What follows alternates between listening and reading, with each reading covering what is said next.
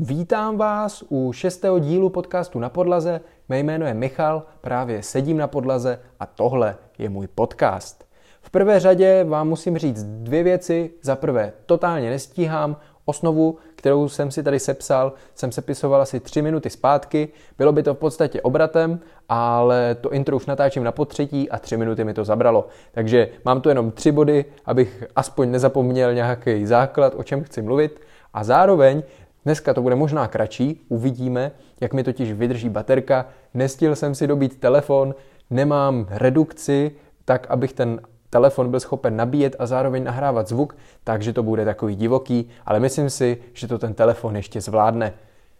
Čekám stále na nový iPhone, stále čekám, dneska jsem volal do Alzi, ne, že bych to urgoval, to vím, že Apple trošku nestíhá a tím pádem na to musíme všichni počkat, ale potřeboval jsem fakturu a oni mi nebyli schopni dát, i přesto, že už jsem ten telefon zaplatil, ale protože mi ho nedali, tak prostě není možnost vystavit mi fakturu, a tak se budu muset omluvit účetnímu a dodat mu to potom, ale jedna faktura za čas zase tak nevadí.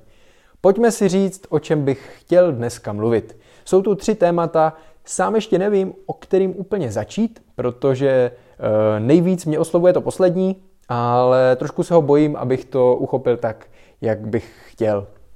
Ale začněme tím prvním. Investice do Lego setů, to je první věc, o které bych chtěl dneska trošku mluvit. Další věcí je Elon Musk a tak nějak všechno, co jsem za poslední asi týden o něm přečetl, než bych toho četl moc. Mám dost práce a fakt nestíhám, ale to už jsem vám říkal. Ale jsou tu nějaké střípky, které mi dávají v tom, v tom celku nějaký smysl a o kterých bych chtěl asi mluvit trošku víc. No a poslední téma, který mě ale láká ze všeho nejvíc, protože je o mně, a dobře víte, že já o sobě rád mluvím, proto tady mám i ten podcast, tak je téma, které jsem nazval Jsem sám sobě hrdinou.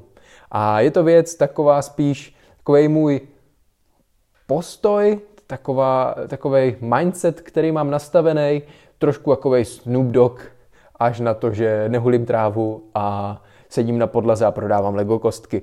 Ale k tomu se určitě dostaneme.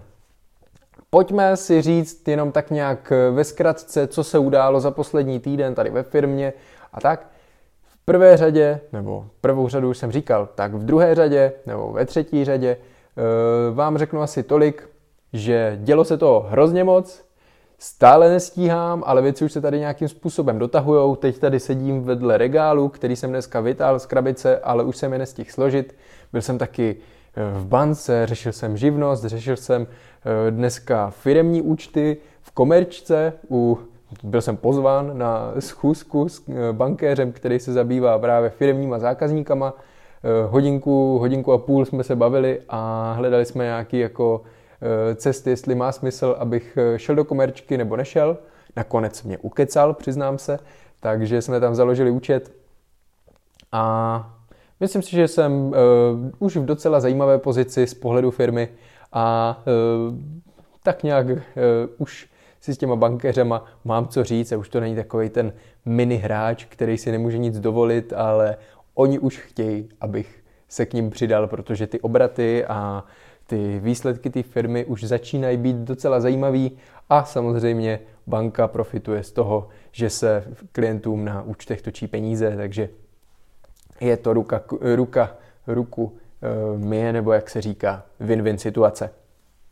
No, e, dost věcí se tady změnilo. Jestli si vzpomínáte, že jsem se chtěl pustit do Lego Duplo a začít doprodávat na jednotlivý dílky.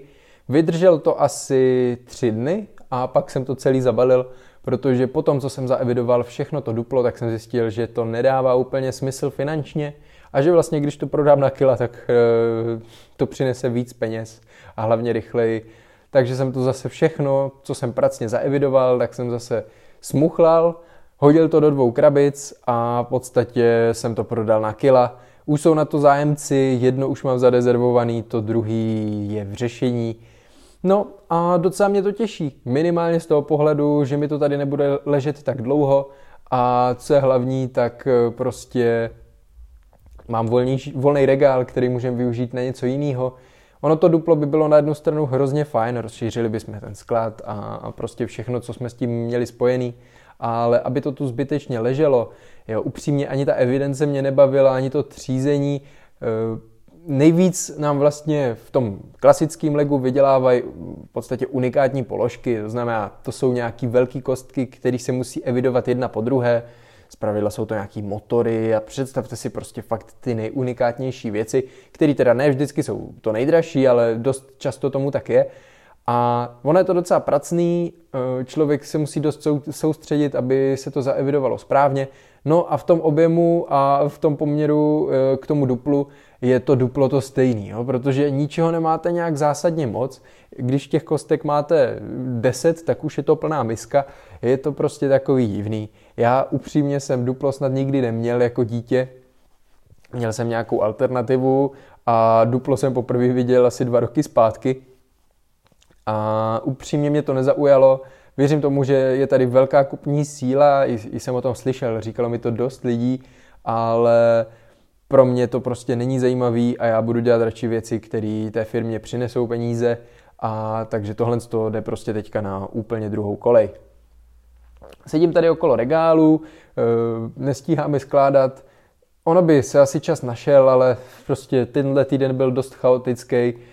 Uh, furt programujeme řešení, to, to, tomu se samozřejmě nevyhnem, ale uh, tak nějak se to seběhlo, do pátku musím rychle odevzdat účetnictví, po večerech řeším ten eBay, o kterém jsem mluvil už minule a předminule, uh, je toho, je toho hodně, mimochodem ty regály jsem koupil, jsou to jenom dva, i tak, ale stály docela dost peněz, protože jsou to velký, šedesát centimetrů hluboký a dva třicet centimetrů vysoký regály. A ty jsem koupil hlavně z toho důvodu, abych měl kde skladovat originální Lego krabice, které nám zůstávají vlastně z Lego setů. Proč je chci skladovat? Protože jsme zjistili, že se v zahraničí docela prodávají. Je mi jedno, k čemu je ten zákazník použije, jestli do toho dá fakeový Lego a pak to prodává dál. To už je jeho věc. Pro mě je samozřejmě důležitý prodej a pokud to nějakým způsobem jsem schopen prodat za docela zajímavé peníze, tak proč ne? A neříkám, já se vždycky, když se ta krabice prodá, tak se ze zajímavostí dívám na toho prodejce nebo na toho zákazníka, jestli je to člověk, který si právě založil účet, aby koupil jenom tu krabici třeba a tím pádem je to nějaký menší podvodníček, který s tím dělá třeba nějaký nekalý věci, které nejsou úplně OK. Ale dost často jsou to spíš jako velcí, velcí Lego sběratelé nebo velcí zákazníci na tom Lego trhu, takže si zase nemyslím, že by to využívali pro nějaký takový účely, ale opravdu asi si ten set koupili, prostě někdo tím chce třeba vyprankovat svý děti a, a tak, takže nemám s tím problém. My těch krabic tady máme docela hodně, já nevím, v prodejní ceně to snad za fů... třicet, možná padesát tisíc korun, něco takového. Ono se to totiž docela naskládá. Neříkám, neprodává se to zase tolik, ale když už se to prodá, tak je to třeba dvě stě, tři sta, pět set korun, který nám na účtu přistanou jen tak k dobru a to se vždycky hodí. To mi zaplatí jednu menší fakturu a jsem pak vysmátej. Ale teď už pojďme do té investice do Lego setů a do Lega obecně. Nechci o tom mluvit nějak zásadně dlouho, myslím si, že to je téma, o kterém se dá mluvit furt. Rozhodně říkám, já mám svou strategii, kterou vám nějakým způsobem v, v nějakých svých mantinelech řeknu, co řeším já, jak, jak se na to dívám, jestli máte jiné zkušenosti, máte jiné data, děláte to po svým, klidně dělejte, klidně se o tom podělte a jak už jsem někde slyšel, když s tím nesouhlasíte, tak si začněte natáčet podcasty taky, nebo začněte točit videa taky a šiřte si tu svou myšlenku, já šířím tu svou, pokud to někoho zajímá, tak ať to poslouchá, pokud to nikoho nezajímá, tak ať to neposlouchá. Je to jednoduchý. Tak a teď, jakým způsobem já přistupuju k investici do Lego setů? Upřímně se přiznám, že Lego set jako takovej, jich mám dohromady jako investici všeho všudy deset. A jsou to spíš menší věci. Ne, že bych do, do Lego setů investovat nechtěl, ale pro mě to není aktuálně tak zajímavý. A to z toho důvodu, že raději nakoupím za ty peníze nějaký Lego do skladu, protočím to a nám to v tom objemu samozřejmě přinese mnohem víc, než kdybych měl prostě v šuplíku nebo ve skříni zavřený nějaký velký Lego sety, který bych měl určený přímo na investici. To ale neznamená, že se do Lego setů, do té sekce investice do velkých Lego setů nechci podívat, ale aktuálně to pro mě není. Ale mám určitý strategie a nějaké znalosti, které už mi jako v tom, v tom oboru dávají smysl.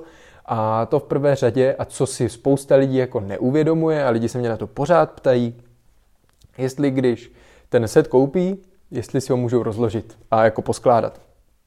A to je, jako, je úplně nejzákladnější logicky pravidlo, že pokud se ten set otevře, tak automaticky ztrácí, si myslím, takových dvacet procent té nákupní ceny okamžitě. Jo? A dlouho bude trvat, než se to cenově nějakým způsobem vyrovná, protože i použitý set má nějakou cenu na tom trhu, která se postupem času zvětšuje.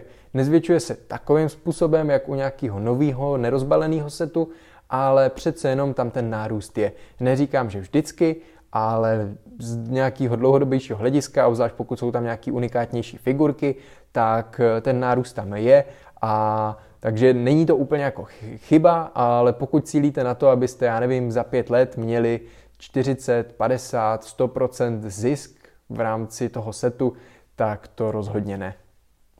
Jinak na invest, na, do investi, nebo v investicích do Lego setů se dají vydělávat opravdu hezká procenta ročně. Bývalo to lepší, a to především z toho důvodu, že samozřejmě do Lega neinvestovalo v té době tolik lidí a samozřejmě no, to je dost spojený prostě s čímkoliv dalším. Říkají to, myslím, i v tom pořadu Mistři v aukcích, a, nebo jak se to jmenuje, Mistři zastavárny. A tam právě říkají, že jakmile je něco nastavené jako exkluzivní, jako sběratelské, tak to už vlastně nikdy nebude mít tak úžasnou sběratelskou hodnotu. Protože už vlastně i teď už je ten trh z pohledu těch investic do těch Lego setů docela zasycený a z logiky věci, pokud deset let zpátky prostě bylo, já nevím, třeba pět tisíc nějakých větších investorů do Lego setů a v dnešní době jich není pět tisíc, ale třeba sto tisíc, tak to samozřejmě s tím trhem hýbe. A teď, když už se prostě píšou články o tom, že všichni nakupujou Millennium Falcon, tak už podle mě je jednoznačně pozdě ho nakupovat. Ne, že byste na tom prodělali, ale už nemůžete očekávat, že na tom vyděláte nějaký obrovský procenta. Je to jak prostě s, nějakou, s nějakým shitcoinem v kryptu, kdy jakmile už se o tom mluví, tak už je pozdě. Jo? A není to jen o shitcoinu, je to i prostě o bitcoinu, ten samozřejmě poroste dál, ale uh, snad víte, jakým, kam, to, kam to směřuju a co tím myslím. Jo? Takže je potřeba si hlavně ujasnit jako uh, ten cíl toho, k čemu to máte, proč to děláte a uh, jako, co od toho vlastně očekáváte. Jestli očekáváte sto a víc procent, tak bych byl velmi opatrný a vím, že třeba pan Křeček, což je majitel Muzeum Lega, se na tohle to zaměřuje a má kolem sebe prostě lidi a on sám má to know-how opravdu velké v tom, aby poradil nějakým větším investorům. Vím, že prostě v nějakém podcastu říkal právě, že svému právníkovi dělá v tomhle směru poradenství a ten snad nakoupil za půl milionu jenom Lego sety, jo, ale opravdu nemůžete očekávat, že tady ze dvouma tisícema korunama prostě spasíte svět. Jo?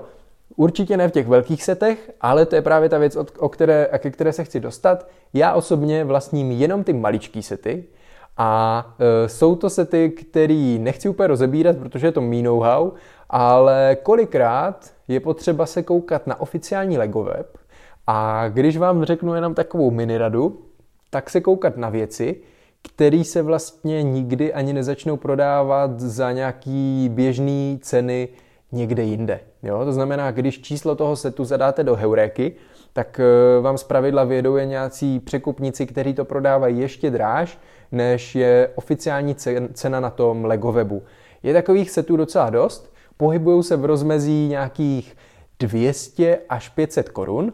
A myslím si, že jsou i, i potom i další. Vys třeba set, co byl vydaný právě teď k L G B T, k té, k té komunitě, že všichni jsme stejní, tak to je set, který jsem podle mě ještě neviděl, aby vyšel na Heuréce za nějakou nižší cenu, než je na tom Lego webu. Samozřejmě, ono se to může změnit, jo, neznamená to, že když to na té Heuréce není, tak že se to tam někdo, že to se to tam do budoucna nezalistuje, ale je potřeba to fakt jako prostudovávat a já jsem třeba zjistil, že set, který jsem si koupil na investici, už Lego aktuálně nemá v nabídce.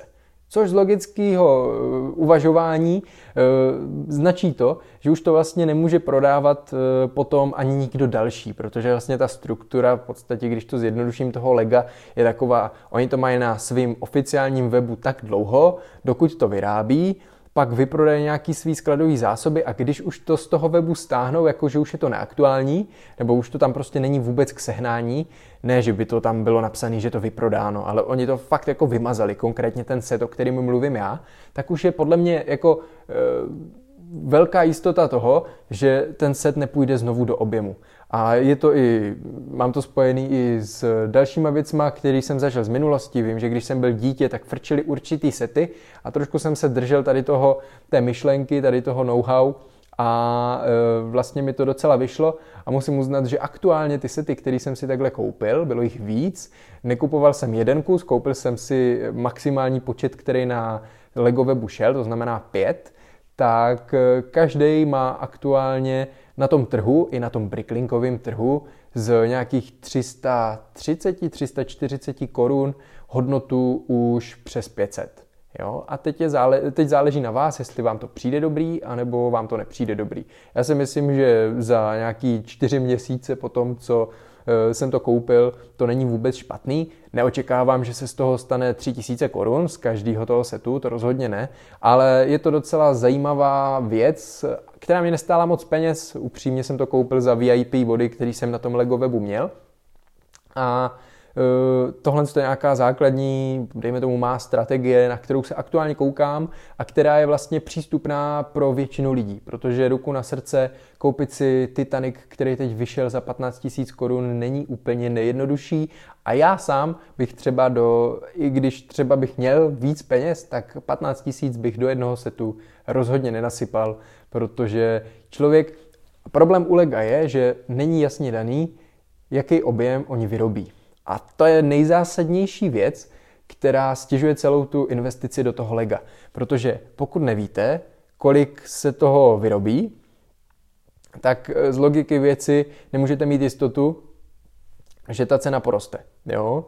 Kdysi to bývalo tak, a říkal to i ten, zase čerpám od nějak, z nějakého podcastu, kde mluvil ten pan Křeček, doporučuji si to vygooglit, podle mě, když dáte Křeček podcast tak, a Lego, tak vám to vyjede a přidávám k tomu samozřejmě svý znalosti a svý věci, protože on určitě nějaký ten model z pohledu kostiček zná, ale v těch jeho muzeích a v těch jeho prodejnách se tohle, tímhle nezabývá. Naopak já se vždycky, když nakupuji nějaký set, tak se koukám na hodnotu kostek a zkoumám to prostě z toho druhého pohledu, z té druhé strany a myslím si, že to je zase trošku jiný přístup, který dává člověku mnohem větší nadhled nad celou tu oblast. Jo?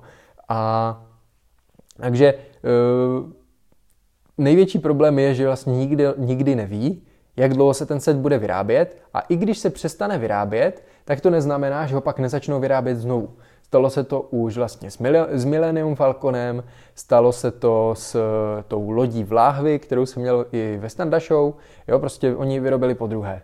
A teď je otázka, vyrobili to podruhé jako reedici pod stejným číslem, anebo udělali reedici pod jiným výrobním číslem, nebo pod číslem setu a pak je to zase ještě prostě trošku někde jinde. Já upřímně nevím, jak to je s tím Millennium Falconem. Podle mě jsou dvě verze i číselně a pokud nejsou číselně, tak je to stejně na té krabici poznat. To znamená, nemůžete si prostě koupit teď tu novou verzi a považovat ji za tu starou. Jo? To rozhodně nepřichází v úvahu.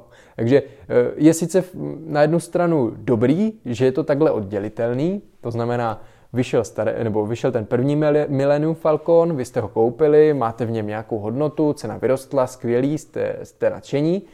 A pak vyjde vlastně druhý Millennium Falcon a teď naštěstí je ten Millennium Falcon trošičku jiný, má jiný třeba číslo nebo jinou krabici, to znamená je rozeznatelný, ale pořád to s tím trhem zahýbe. Jo? Takže si myslím, že to je prostě vždycky velmi nejistý a právě z toho důvodu mi nedává smysl jít po těch jako tahůnech.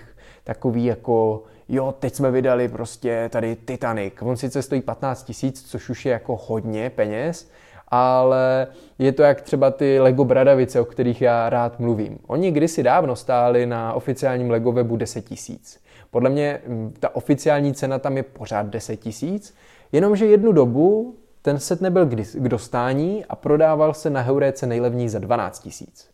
Ten set vyšel v roce dva tisíce osmnáct. Je konec roku dva tisíce dvacet jedna, ten set se furt prodává. Já jsem ho letos kupoval i za šest tisíc osm set. Fungl novej, krásně zabalený, nijak nepoškozený. A teď, vy jste očekávali už v roce dva tisíce devatenáct, že ten set se přestane brzo prodávat, to znamená, nakoupili jste to třeba v akci za devět tisíc. No, jenomže ten set se aktuálně prodává za šest tisíc osm set. A vám v tom už dva roky stojí peníze a vlastně set je pořád v objemu, v oběhu, pořád se vyrábí, pořád se vyrábí další a další a z celé té vaší investice je vlastně jenom skvělý držák na prach a těžko říct, kdy ten set přestanou vyrábět. Mimochodem je obrovský. Mám někde i fotky těch setů, tady těch Bradavic jsem za celou tu dobu koupil, já nevím, osm, možná deset a je to moc pěkný set. A sám bych si ho určitě rád postavil, ale spíš jsem tím chtěl jako říct, že ten set už je tady tři roky na trhu, jo, možná čtyři, a, nebo budou to čtyři, já nevím, kdy přeš, přesně vyšel. A e, vlastně z investice je zatím nic. Jo. To neznamená, že z toho dlouhodobého hlediska něco nebude, jo, ale teď je prostě otázka, chcete nacpat deset tisíc korun do něčeho, to je jenom v porovnání, jo. Prostě budete deset, mít, mít deset tisíc a koupíte set, který bude mít stejný průběh jako tady ty Bradavice, kdy prostě po třech letech není prodejní cena na trhu deset tisíc, ale je to šest tisíc osm set, takže jste prostě prodělali, nebo aktuálně máte prostě mínus. A nebo prostě s těma penězma budete pracovat v jakýmkoliv jiným produktu, to je na vás, kde po celou tu dobu budete mít standardně prostě nějaký úrok, nějaký zisk, který pak budete prostě e, procentuálně navyšovat zisk ze zisku, nebo, e, nebo prostě procentuálně to bude takhle narůstat, exponenciálně, klasika, a budete na tom líp. Jo? Takže e, je to... Já si myslím, že Lego by mělo být jenom jako malej doplněk v rámci nějakého vašeho portfolia. Já osobně se snažím mít, nepočítám firemní Lego, počítám svý osobní, svou osobní sbírku. Aktuálně se pohybuju na nějakých, dejme tomu, dvacet procent svého portfolia je Lego. A tam bych chtěl tak nějak jako zůstat. Někdy toho je víc, někdy toho je míň. Teď jsem tu sbírku rozšířil docela zásadně. Ale, a teď se nebavím o setech, bavím se o tom, já hlavně se zaměřu na figurky, k tomu se dostanu. A určitě by to člověk měl mít jako nějaký rozumný doplněk, neměl by počítat s tím, že ho to nějakým způsobem spasí. A co je hlavní, tak já osobně bych se raději zaměřoval na nákup figurek, které jsou mnohem snadno prodatelný. Je to takový, já nevím, mně prostě přijde, že když má člověk figurky, tak se na ně může podívat. Je to takový, jak když sbíráte známky nebo něco na ten způsob. Prostě máte prostě aspoň trošku matatelnou prostě věc. Takhle na tu krabici se můžete koukat, musí být schovaná ve skříni, aby se na ní neprášilo, nesvítilo na ní slunko, musí být položená tak, aby prostě se neproležely ty strany, jak to dělají úplný ty uh, Lego experti a všechny tady ty věci, jo. Uh, přímě já mám svý zásady, uh, třeba v rámci figurek, uh, tak tam jsem to nastavil tak, že si je normálně sestavím. Jo? Samozřejmě figurka má mnohem větší smysl nerozbalená nebo nesložená, ale já ji skládám velmi opatrně a upřímně chci z toho taky něco jako mít. Vím, že prostě i když bude složená, tak to na nějakým tom bricklinkovým i nebricklinkovým trhu, i kdyby to byl nějaký S-Bazar, tak to prostě prodám, protože většina lidí si to chce taky složit, dá si to do nějaký výstavky nebo něco a prostě mi to dává větší smysl. Je to takový, těžko budete každý měsíc nakupovat nějaký Lego set, jo? Nebo můžete samozřejmě, ale já teda bych mnohem radši si každý měsíc koupil tady deset, dvacet, padesát figurek, jak to zrovna situace umožní, u každého je to individuální a postupně si to rozšiřoval. Upřímně začal jsem ty figurky aktivněji sbírat tady tři měsíce zpátky a už teď jsem zaplnil tolik různých krabiček, že za chvilku budu muset přemýšlet, kam to vlastně všechno dám.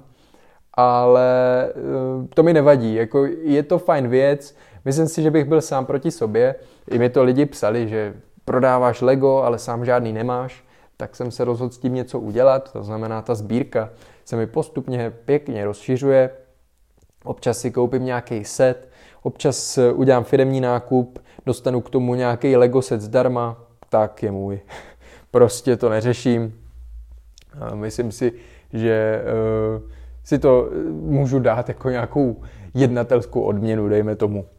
Jo, takže to jsou úplně nějaký základní body, který jsem tady chtěl nadhodit takhle v rámci nějakých Lego investic.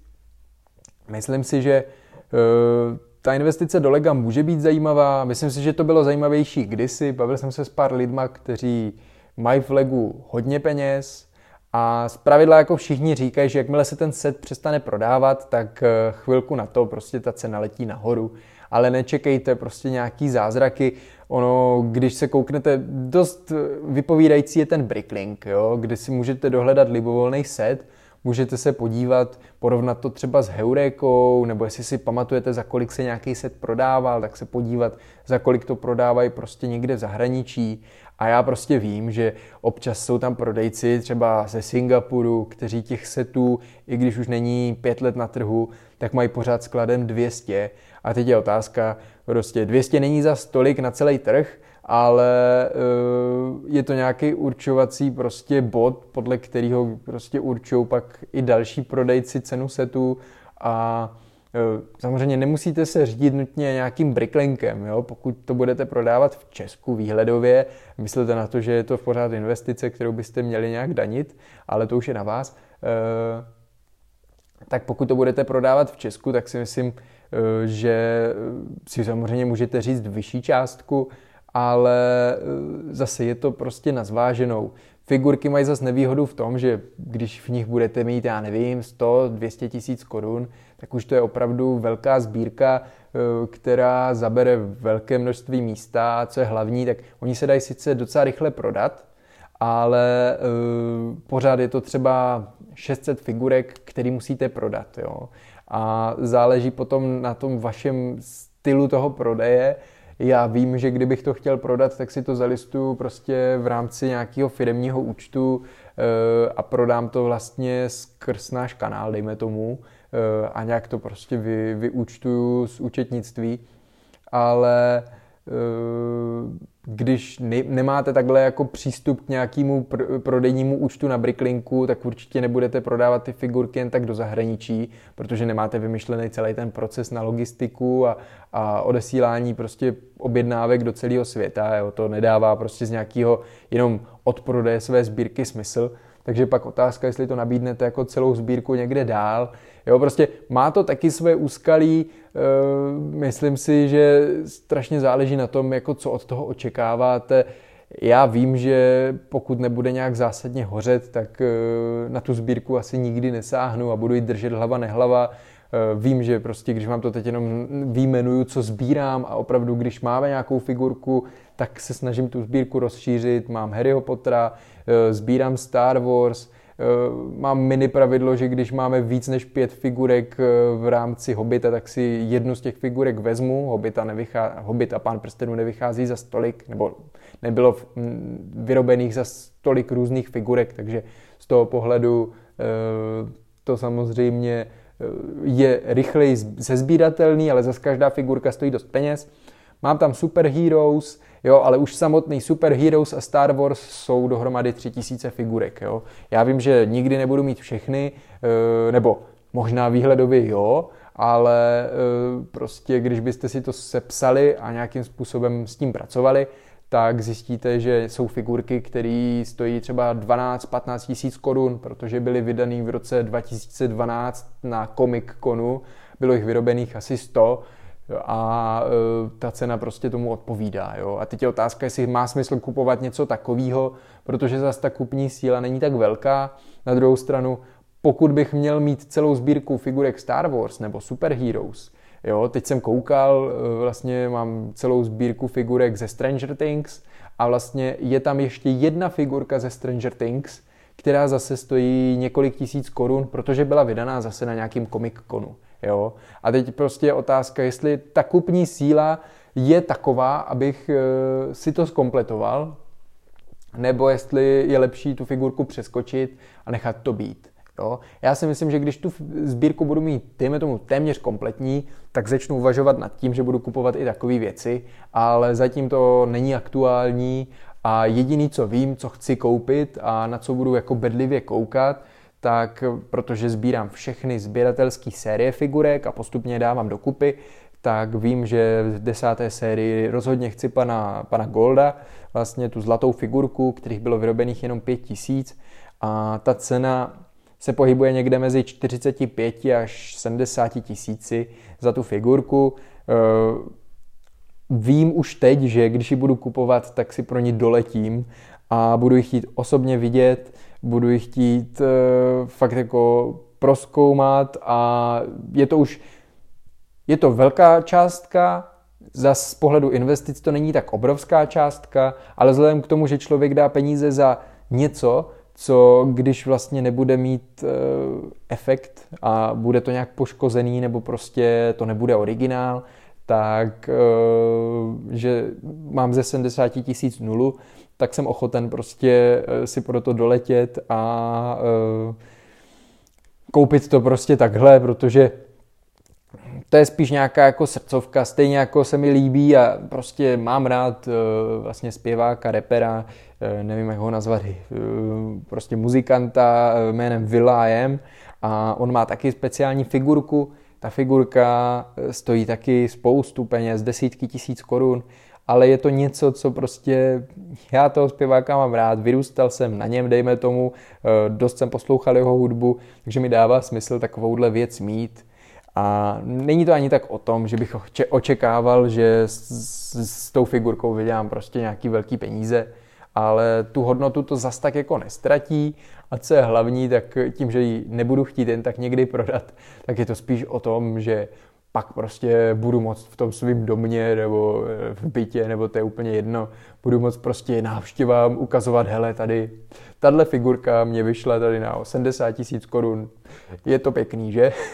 Než bych ti chtěl machrovat, mě to je úplně jako jedno, ale myslím si, že Uh, kdykoliv se člověk setká s nějakým sběratelem, a teď je jedno, jestli jsou to figurky, nálepky nebo známky teda, tak je hrozně zajímavý koukat na to jeho sbírku a vlastně dozvědět se něco víc a to je podle mě i něco, jako, co bych chtěl já, možná tu sbírku udělat částečně veřejnou, občas o tom udělat nějakou vlastní jako minikonferenci, prostě si tak jako povídat s těma lidma, sdílet ty zkušenosti, protože těch figurek se dá sbírat opravdu hodně, to jsem nevyjmenoval všechny, jo? Opravdu snažím se sbírat dost věcí, zase nechci jít úplně do, totálně do šířky sbírat kde co, ale prostě Harry Potter, Super Heroes, všechny sběratelské série,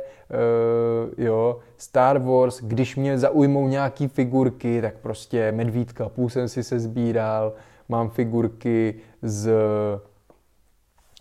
Přátel, nebo ne, z Přátel mi chybí, ty bych chtěl, ale uh, prostě takový ty idea série, co vyšly, tak prostě Medvídek Půl tam byl, potom vlastně Sesame Street a všechny tady ty věci. U mě je výhoda, že já to mám za nulu nebo za nákupku, nebo úplně jako, že člověk si to z té firmy vyvede, jak potřebuje. A ta sbírka se postupně rozšiřuje a rozšiřuje. A je to, je to podle mě zajímavý koníček, než bych na to měl nějak zásadně čas, pro mě důležitý zaevidovat to, vím, že to mám a až budu mít víc času, tak se k tomu dostanu, ale myslím si, že to stojí za to a určitě bych chtěl, a to jako jednoznačně, pro to udělám cokoliv, tak se sbírám všechny figurky Harryho Pottera.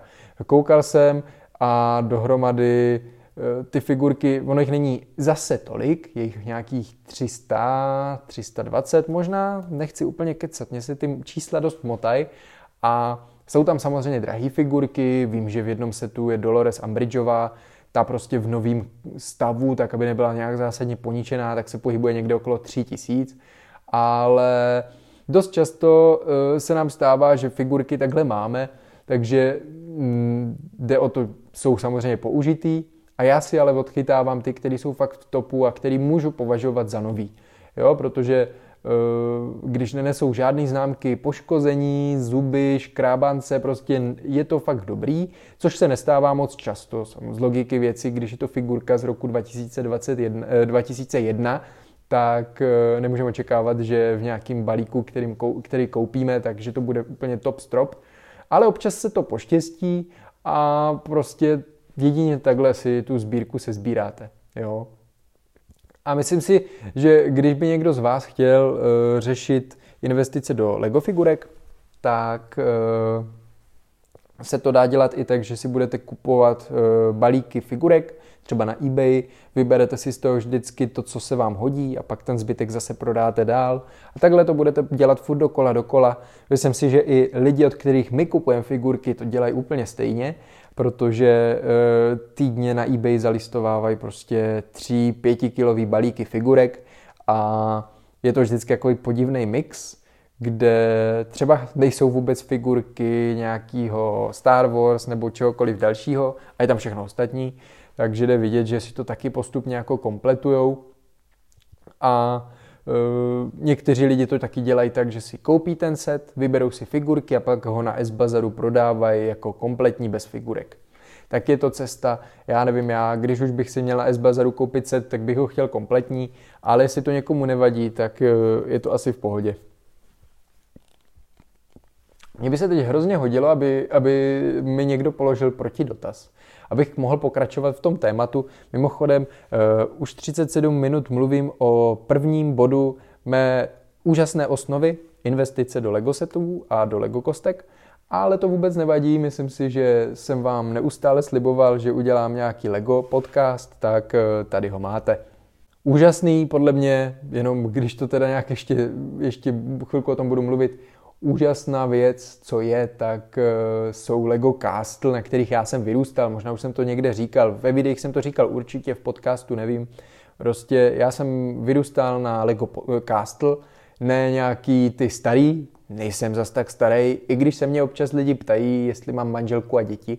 Ne, nemám manželku a děti, nikdo se mnou nevydrží, furt pracuju. Uh, ale teď jsem úplně ztratil niť. Ale pojďme zpátky. Já jsem vyrůstal na Lego Castle Fantasy Era a ty roky okolo, to je nějak dva sedm, dva osm, dva devět, něco takového. A tyhle figurky, to je zlatý grál podle mě. Za prvý je hrozně těžký e, koupit balík, ve kterým ty figurky jsou, respektive já mám určitý stropy, přes který v, ve výkupu nebo v nákupu na eBay nejdu a zpravidla, když jsou tam tyhle ty kousky, tak se to vyšplhá klidně na tisíc dvanáct set korun kilo, jo? Což je hodně přes čáru a hodně přes ten limit, který já si zpravidla nastavuju. Já jsem schopen taky prostě zvednout ten limit, když vím, že tam jsou takové zajímavé věci, ale všechno má své hranice a opravdu tím, že jsme plátci D P H, nepoužíváme ten zvláštní režim pro obchodníky s použitým zbožím, tak pro mě velká výkupka nebo velká nákupka není úplně ideální cesta.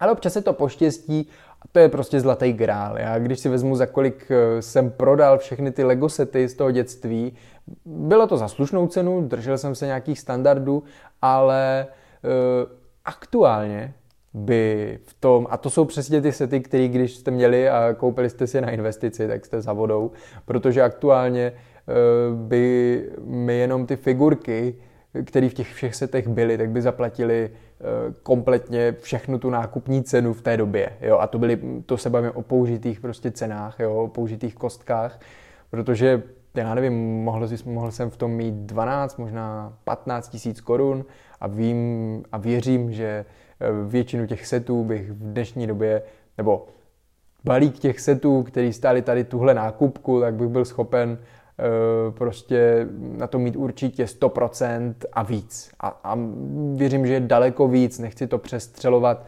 Bavme se o tom, je to použitý, jo? Nemůžeme to srovnávat nový, novej set, nerozbalený, bylo to použitý a na tom trhu to samozřejmě tu cenu jako srazilo dolů. To, co jsem říkal, koupíte set, rozbalíte ho, cena padne o dvacet až třicet procent a pak dlouho trvá, než, než to zase naroste, tak i v tomhle modelu si myslím, že se tam dá dostat na sto procent plus, jo? Protože ten Castle prostě táhne. My když Castle zalistujeme libovolně figurky, kostky, prostě z Castle nějaký unikátnější, tak to zpravidla dopadá tak, že za dva, tři dny nemáme na skladě nic z toho, protože se potom slehne zem. Máme tady pár lidí, kteří to nakupují jak šílenci.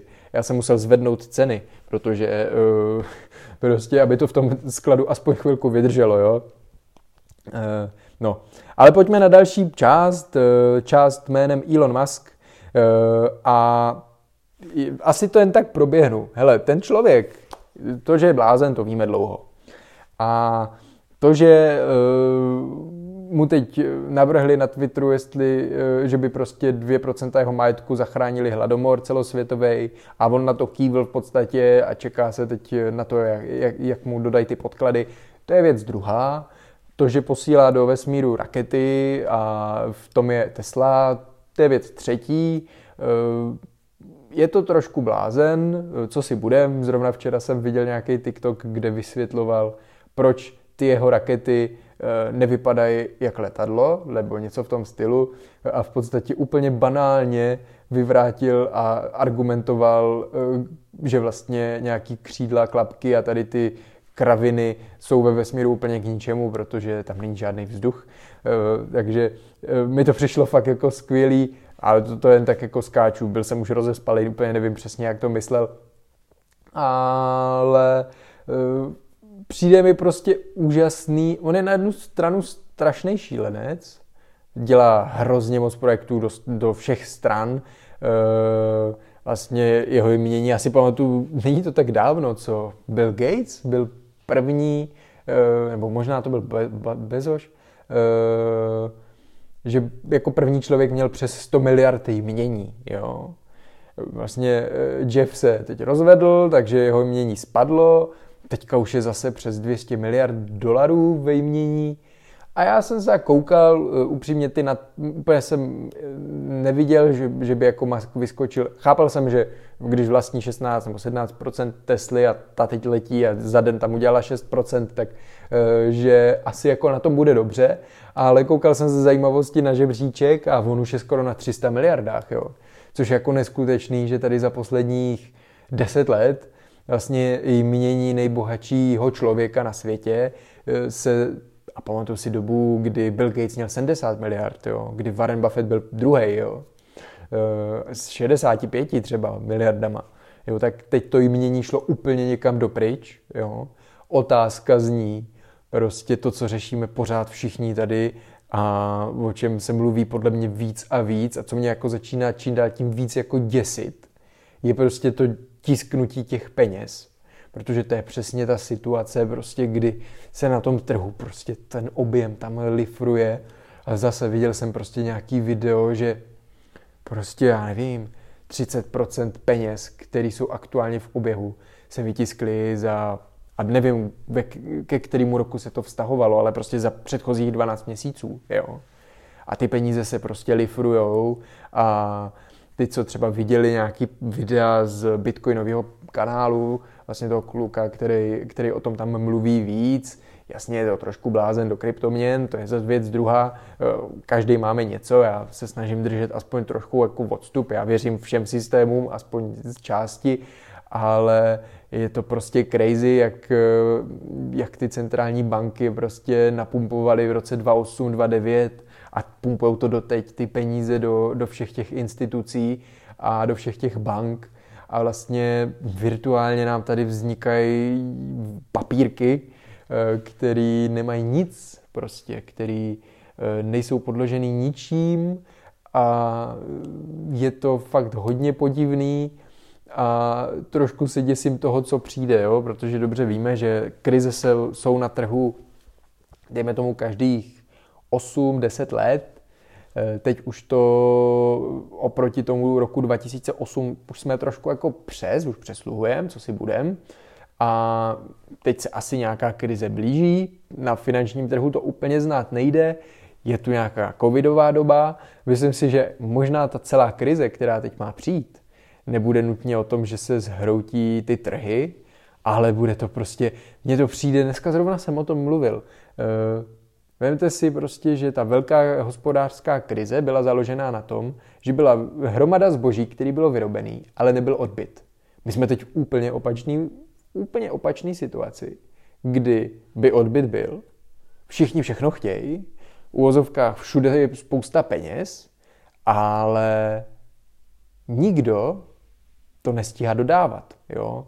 Firma Maersk, jedna možná největší kontejnerová společnost na světě, ty její lodě prostě obsáhnou takové množství kontejnerů, to, to, jeden, jedna ta loď by zásobila Brno na celý rok, jo?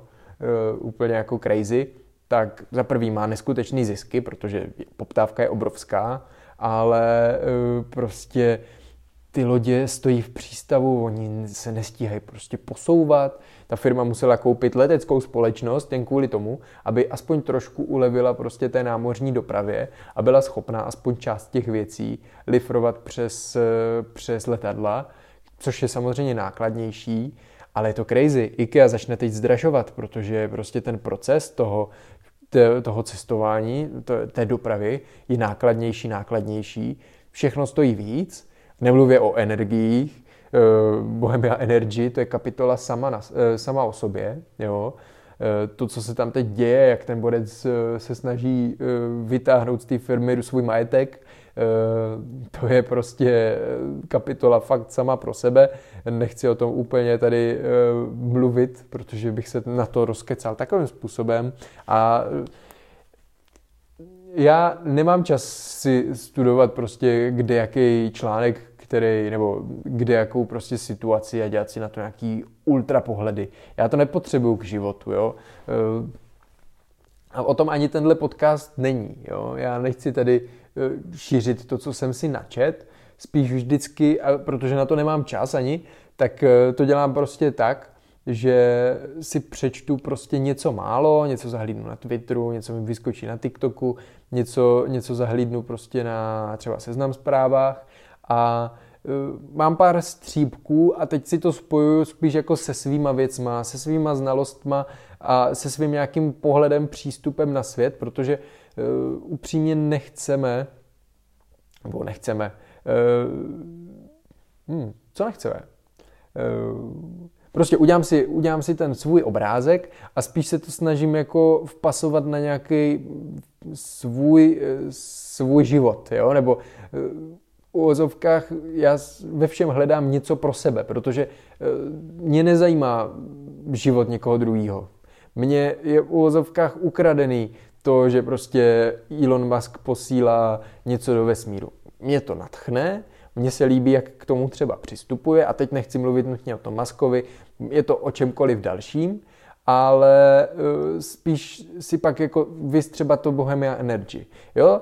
Společnost, která to ze dne na den zabalila. Říkám si, OK, to je prostě nějaká rozumná cesta a v podstatě teď čtu další článek, hele, ten borec prostě vytahuje, vytahuje prostě z firmy majetek a spíš si teď říkám, aha, a to jako nějakým způsobem jako jde a celý to vlastně napasovávám na svou situaci, kdy jsem si dneska zrovna jsem šel z banky a říkám si, kdyby prostě má firma zkrachovala nebo bych měl nějaký problém, tak jestli by vlastně, jenom jsem se zamýšlel, jako jestli by se dalo vlastně tu firmu ze dne na den urovnat nějakým způsobem všechny závazky a ze dne na den to prostě nějak položit.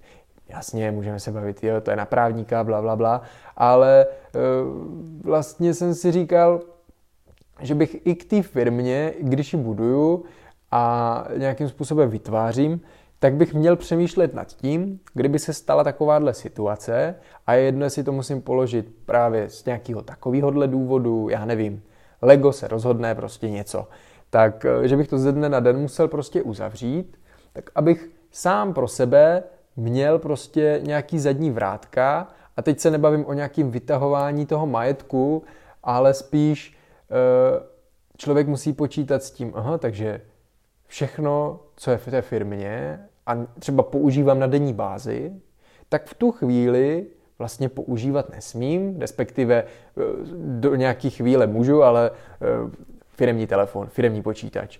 Prostě z ničeho nic vlastně tu věc budu muset nějakým způsobem vrátit. Ať už prostě ty firmě a pak se to bude muset nějak jako vypořádat.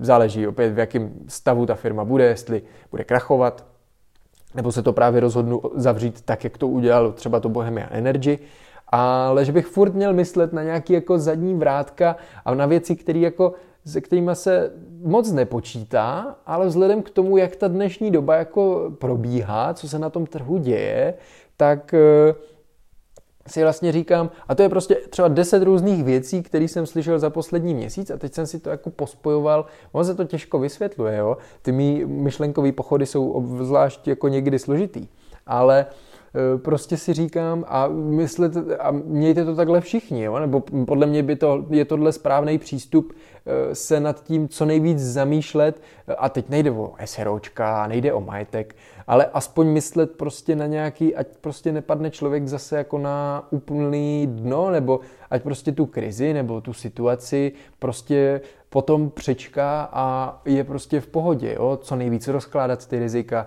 v klídečku si to prostě řešit, jo, v uvozovkách vědět, že, já nevím, když máte prostě firemní počítač, tak mít doma třeba ještě jeden záložní, jo, ne, nejsem žádnej apokalyptický blázen, jo, ale prostě jenom se nad tím takhle zamyslete, jo, mít přístup k těm souborům, a to je klasika, že jo, mít to prostě zálohovaný, ideálně na nějakým jiným zařízení, ke kterému budete mít neustále přístup.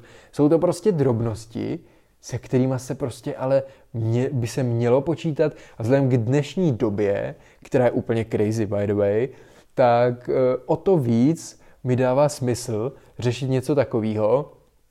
A opravdu já se, i když nepracuju s velkýma prostě financema, tak se snažím prostě si ty rizika aspoň trošku rozkládat a třeba vím, že jsem jednu dobu sledoval nějakého Američana, nebo on to byl Kanaďan, žijící v Americe, a ten to řešil úplně do extrému. Na jednu stranu to je možná i dobře.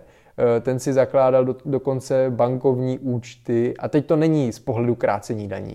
Ale on si je zakládal z toho důvodu, že na každém tomu kontinentu nebo nějakým území, který mu přišlo, že je jako samostatný, tak si založil účet na nějakou konkrétní bank, v nějaký konkrétní bance a měl tam prostě odložený nějaký peníze v nějakých měnách. Protože ono, když by, nedej bože, se ten trh zhroutil, a teď jako nejsem žádný pesimista, ale prostě buď to ty banky centrální tam budou lifrovat hlava nehlava pořád dál a dál, což se určitě může stát, protože nikdo nechce, aby se to tady celý zhroutilo. Ale když by se to, nedej bože, zhroutilo, a bavme se o tom filmu, o zhroucení celé ekonomiky a o tom, jak se třeba Rusové snaží položit americkou ekonomiku a naopak, a že furt jsme v takové nějaké jako decentně studený válce, která by se tak jako, nebo dálo by se to tak označit, nikdo o tom nemluví, všichni jsme na, nebo všichni jsou v televizi největší kámoši, nebo aspoň diplomaticky se tak tváří, ale ve skutečnosti vlastně vůbec nevíme, co se na tom trhu děje. A je to spíš jen takový mý jako decentní zamyšlení a člověk, asi bych to nikdy nebral takhle do extrému, ale možná by stálo za to myslet fakt na to rozkládání rizik ještě ve větší míře, než třeba myslíte teď.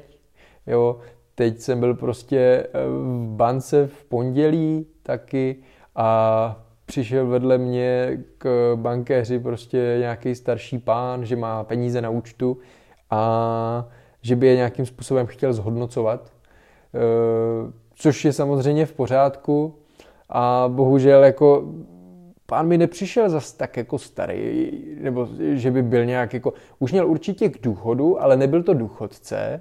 A teď jsem si jako říkal, jasný, prostě ta doba byla jiná, lidi to neznají, mluví se o tom nejvíc asi teď, byly tam spousty různých problémů, spousta lidí se spálila,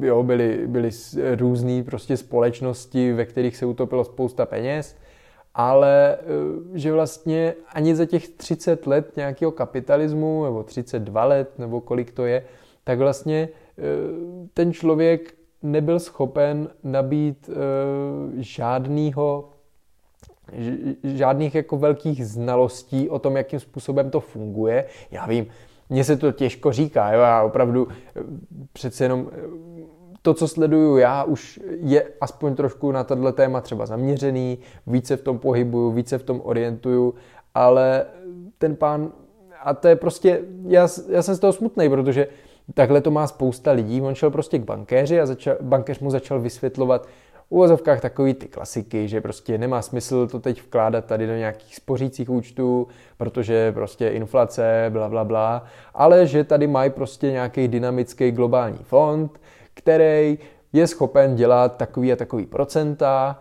A pán, první věc, kterou, na kterou se zeptal, co jsem slyšel, protože jsem čekal, než mi založí účet, tak... tak se ptal, a můžu to vybrat kdykoliv? A bankéř mu říká, no jasně, můžete, ale počítejte s tím, že to je prostě dynamický, z větší části akciový prostě fond a, co, a že, že můžete být prostě v mínusu, protože ten trh se vyvíjí. Jo? Vy budete mít prostě peníze v nějakých akcích a ty prostě jsou jednu dobu za takovou cenu a druhou dobu za takovou cenu. A teď pán jako na něj chvilku koukal a vzal si ten prospekt a v podstatě odešel. Jo?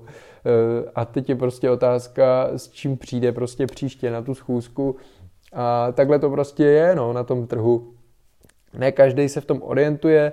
Američani jsou zvyklí prostě, že si valí akcie hlava nehlava.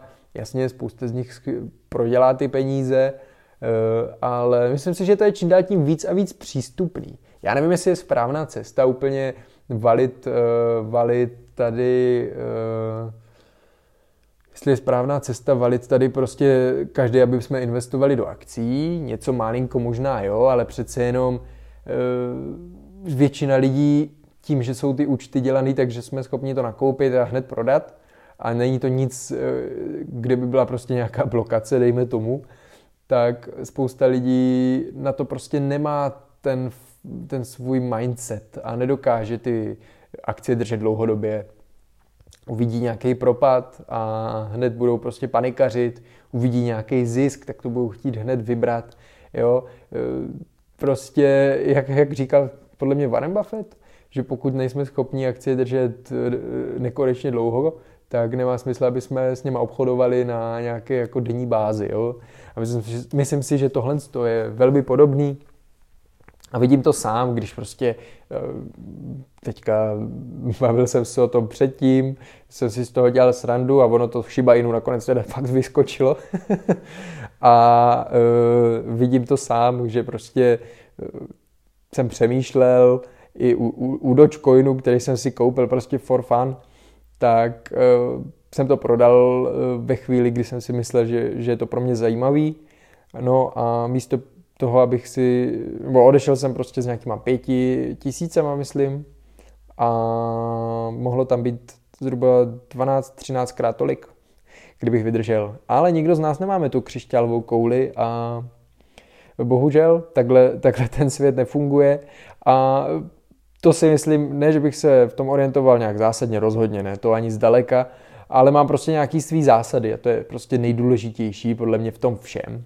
A držet se prostě nějakých věcí, které si dopředu nastavíte a přesto prostě nejde vlak. Jo? A to je problém u většiny lidí, protože ruku na srdce to, o čem se teď podle mě začíná čím dál tím víc mluvit, a myslím si, že je to, je to dost důležitá věc, o který podle mě bych mohl natočit celý další díl, tak to je to, že není potřeba nutně vydělávat víc peněz, ale je potřeba se naučit pracovat s tím, co máte. A opravdu já si dovolím tvrdit, že to, jakým způsobem jsem svou firmu vybudoval v posledním roce a půl, tak bylo právě o tom, že jsem minimalizoval svý výdaje na úplný minimum, jenom z toho důvodu, abych nemusel prostě jít na nějakou další brigádu, ale mohl se věnovat firmě a všechny volné finance jsem mohl nacpat do firmy. A to není o tom, že každý musíme budovat firmu. To je spíš o tom se zamyslet nad tím, jestli prostě si třikrát, čtyřikrát týdně objednáte dáme jídlo, místo toho, aby jste si udělali fajn večer a třeba si uvařili. A není problém si objednat jídlo třikrát týdně, ale spíš si pak nestěžujte, že nemáte peníze. Jo? A myslete trošku na nějaký zadní vrátka, jasně, žijem teď, ale ona pak třeba přijde nějaká ta krize a nebude to třeba pěkný. Vždycky je fajn mít prostě něco v zásobě, něco, něco bokem, myslet prostě na nějaký aspoň zadní vrátka trošku. A o tomhle asi natočím samostatný další díl, protože už je jedna hodina, jedna minuta. Když to sestříhám, což jsem tam udělal nějaký kiks, takže to musím vystříhnout, tak to bude krásná jedna hodina. Myslím si, že k poslednímu tématu, na který jsem se nejvíc těšil, jsem sám sobě hrdinou, tak jsem se vůbec nedostal a to mě sakra štve. To je, abych udělal ještě bonusový díl, který vydám třeba v sobotu, ale nemám tolik času, takže asi ne. Ale byl to zase trošku jiný podcast. Byl to takový spíš k zamyšlení podcast. Samozřejmě dlouho jsem mluvil o té investici do Lego kostek, ale i ten Musk mně osobně přišel velmi zajímavý. Já těžko říct, musíte myslet, musíte myslet taky na to, že já, když si tady povídám, tak si srovnávám myšlenky. To není o tom, že mám něco naplánovaného. A i když něco naplánovaného mám, tak rozhodně nemám čas a e, není to o tom, abych sem přišel prostě s připraveným textem a s připravenýma dlouhýma datama a vlastně přímo s tím, co chci přímo jako říct a mít jasně nastavený ten flow. Já mluvím a za pochodu to nějakým způsobem zjišťuju, ladím a myslím si, že to je ten formát, který potřebuju, protože já to dělám pro sebe, dělám to pro vás, dělám to ale hlavně pro sebe. A to, že mě posloucháte, je věc druhá. Mě baví to, že se můžu trošku podělit o svý myšlenky, ale to, co jsem říkal v prvním dílu a v druhém dílu a možná i potom v třetím díle, tak je to hlavně o tom, že si sám srovnám trošku to, co se mi jako děje.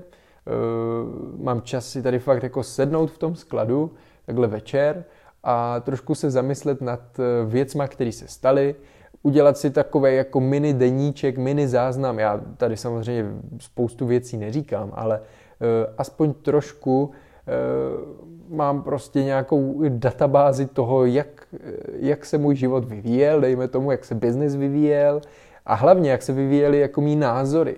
On je hrozně zajímavý koukat třeba na ty první vlogy, na ty první videa na tom TikToku z minulého roku a hodně podobný to bude s tím podcastem, který mě baví, a budu ho držet prostě každý týden, dokud mě to, dokud mě to prostě nepřestane bavit.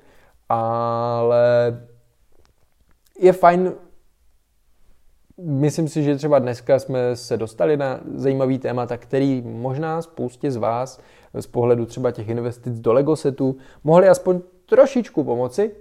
A o tom to přesně, já si srovnám trošku myšlenky, vím už co a jak, a uh, vím, kolikrát odsud odejdu a mám tolik dalších myšlenek, ne o kterých bych chtěl mluvit, ale myšlenek o tom, co udělat dál za kroky, abych prostě, a to, to nemusím se o tom tady ani bavit, ale mě to za, napadne prostě za pochodu a opravdu tenhle podcast je čistě o tom, abych si srovnal myšlenky, takže tohle to byl podcast Na podlaze, já jsem Michal Saviory.